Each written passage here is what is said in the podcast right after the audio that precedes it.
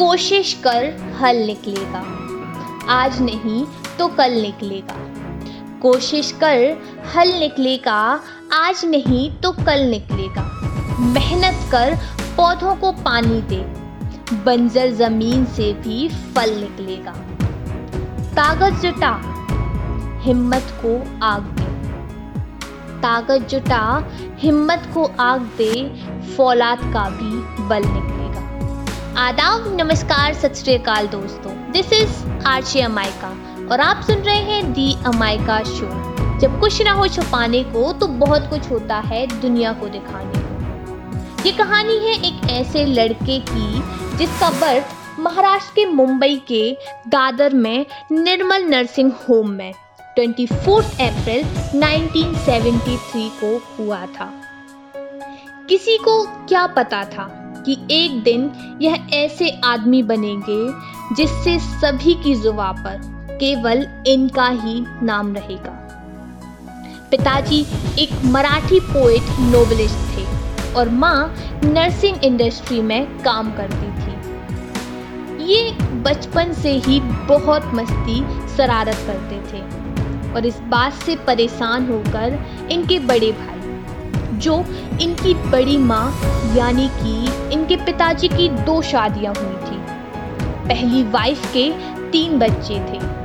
पर उनकी वाइफ की डेथ के बाद उन्होंने दूसरी शादी कर ली जिनके ये इकलौते लड़के थे। बड़े भाई इन्हें रमाकांत आचरे करके पास लेकर गए। रमाकांत जी उस वक्त के बहुत बड़े क्रिकेट कोच थे।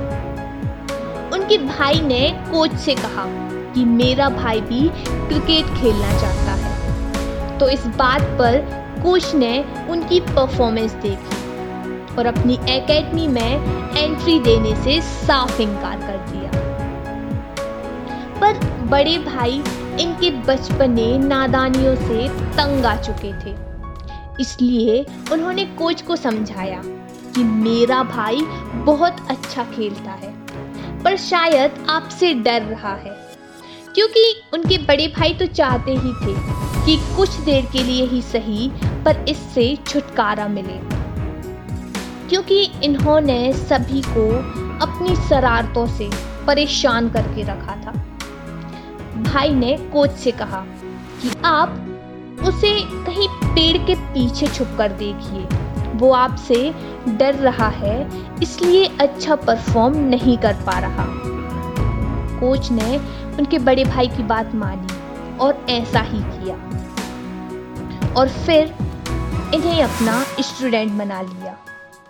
और अब स्टार्टिंग हो चुकी थी एक नए इतिहास की।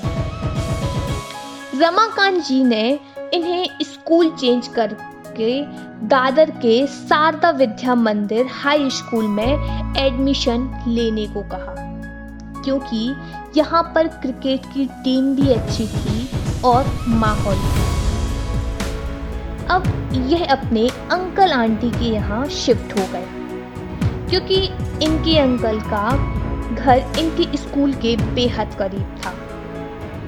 और अब यह स्कूल के पहले पब बाद में ट्रेनिंग के लिए रमाकांत जी के पास जाने लगे। कोच ने इन्हें क्रिकेट की सारी स्किल्स सिखाई और जब ट्रेनिंग के दौरान ये टायर्ड हो जाते थे, थक जाते थे तो कोच स्टम्प के ऊपर एक रुपए का सिक्का रखते थे। और सभी बॉलर से कहते थे कि जो भी इसको आउट कर देगा, ये सिक्का मेरी तरफ़ से उसका। और अगर कोई आउट नहीं कर पाया तो ये सिक्का इनका। इस तरह इनके पास टोटल तेरह कॉइन है, जो आज भी ये अपने प्रीसियस अवार्ड में से एक मानते हैं।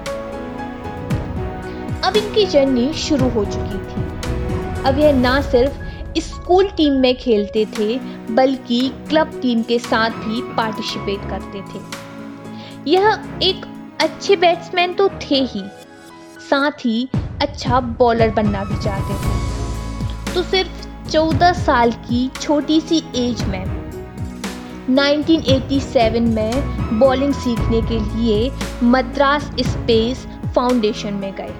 वहाँ पर Australian fast bowler Dennis Lillee थे, जो ट्रेनिंग दे रहे थे। और जब लिली ने इनकी बैटिंग देखी तो सजेशन दिया कि तू सिर्फ़ अपने बैटिंग पर ध्यान दे। इनकी बात से इंस्पायर होकर इन्होंने पहली प्रेफरेंस अपनी बैटिंग को ही दी। समय बीतता चला गया। जब मुंबई में क्रिकेट एसोसिएशन द्वारा बेस्ट जूनियर अवार्ड दिए जाने वाले थे तो इनका नाम सभी बहुत आगे लेते थे। और पूरा भरोसा था कि ये अवार्ड तो इन्हें मिलकर रहेगा। पर ऐसा नहीं हुआ। इस बात से यह बहुत ही ज़्यादा डिमोटिवेट हो गए। तो उस वक्त उन्हें फिर से मोटिवेट करने के लिए सुनील गावस्कर ने अपनी बैट्स इनको गिफ्ट किए थे। 40 नवंबर 1987 को इन्हें रणजी ट्रॉफी के लिए शामिल किया गया, जब ये महज 14 साल के ही थे, लेकिन टॉप 11 में नहीं किया गया, क्योंकि इनकी एज थोड़ी सी कम थी, जिससे वह थोड़े से अपसेट हुए। पर उसके एक साल बाद 11 दिसंबर 1988 को, जब इनकी एज 15 साल 232 दिन थी तब इन्हें टॉप 11 में पार्टिसिपेट करने का मौका मिला। और पहला मैच मुंबई के साथ खेला बोवी गुजरात के खिलाफ। उसमें इन्होंने नॉट आउट 100 रन बनाए थे। भारत का सबसे छोटी एज का लड़का, जिसने डेब्यू में सेंचुरी मारी। और पहले मैच से ही सेंचुरी पार करना जैसे इन्होंने शुरू कर दिया था। रणजी के साथ साथ पहली फ्लॉदर trophy Duleep trophy Irani trophy में भी पहले मैचेस में सेंचुरी बनाई थी। अब 15 साल का लड़का इस तरह से बैटिंग करेगा तो दुनिया को तो शॉक्ड होना ही था। और 1989 में सिर्फ़ 16 साल की छोटी सी एज में ही इनका इंडिया टीम में सिलेक्शन हो गया। उस वक्त सिलेक्टर थे राज सिंह डोंगरपुर। पहला सीरीज़ था पाकिस्तान के साथ। एज थी 16 साल 205 दिन। और पहला मैच हुआ कराची में। पहले मैच में 15 रन बनाए। और चौथे और आखिरी मैच में इन्हें नाक पर बॉल लग गई जैसे ही नाक पर बॉल लगी, नाक से खून बहने लगा। ऑडियंस में भी अफरा तफरी मच गई। तभी सिद्धू जी भी वहाँ थे। उन्होंने कहा कि अगर तुम वापस जाना चाहते हो तो जा सकते हो, क्योंकि इससे बहुत से लोग डर गए थे।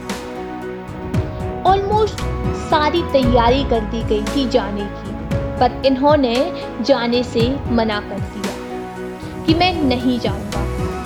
और मैदान में डटे रहे। और अगले ही बॉल में इन्होंने चौका मारा। और उस एक डिसीज़न ने करोड़ों लोगों को गलत साबित कर दिया। क्योंकि जब इनकी नाक में बॉल लगी थी तो ऑडियंस ने कहा कि बच्चों की को इस ऐसे खेलने के लिए मतलब इस क्रिकेट में खेलने के लिए बैन कर देना चाहिए। पर उस एक डिसीज़न ने करोड़ों लोगों की सोच बदल कर रख दी। अगर वह उस दिन वहाँ से चले जाते तो इंटरनेशनली कम एज के बच्चों को खेलना बैन कर दिया जाता। उन्होंने कई सेंचुरी बनाई, पर वनडे में सेंचुरी के लिए उन्हें अठहत्तर तक वेट करना पड़ा। 79 मैच में जब श्रीलंका के कोलंबो में ऑस्ट्रेलिया के खिलाफ खेल रहे थे, तब 1994 में मारी पहली वनडे सेंचुरी। इसके बाद इन्हें रन मशीन के नाम से भी जाना जाने लगा। क्या आप जानते हैं यह लेजेंड इंसान कौन है? The one and only cricket के भगवान कहे जाने वाले सचिन तेंदुलकर साहब। गॉड ऑफ़ क्रिकेट क्रिकेट के इतिहास में एक ऐसा नाम, जिसने एक से बढ़ के एक रिकॉर्ड बनाए, जो शायद ही है कोई तोड़ पाएगा। अगर अवार्ड्स की बात करें तो सचिन सन ने 19 गिनीज वर्ल्ड रिकॉर्ड बनाए। 11 साल की एज में क्रिकेट स्टार्ट किया और 16 साल की एज में इंटरनेशनल क्रिकेट में डेब्यू कर लिया। दुनिया का पहला बैट्समैन जिसने 100 सेंचुरीज बनाई वनडे में डबल सेंचुरी बनाने का दुनिया का पहला रिकॉर्ड इन्हें अर्जुन अवार्ड राजीव गांधी खेल रत्न अवार्ड पद्मश्री पद्म भूषण पद्म विभूषण जैसे और भारत रत्न। सबसे इम्पोर्टेंट भारत रत्न जैसे अवार्ड भी इन्होंने अपने नाम करवा लिए। आज इनकी नेटवर्थ 120 मिलियन डॉलर है। मतलब 834 करोड़ 834 करोड़ रुपए। और आज इन्हीं के प्रयासों व कोशिशों की वजह से पूरा देश क्रिकेट को पसंद करता है। और करोड़ों लोग क्रिकेट खेल के व सचिन तेंदुलकर के फ़ैन हैं।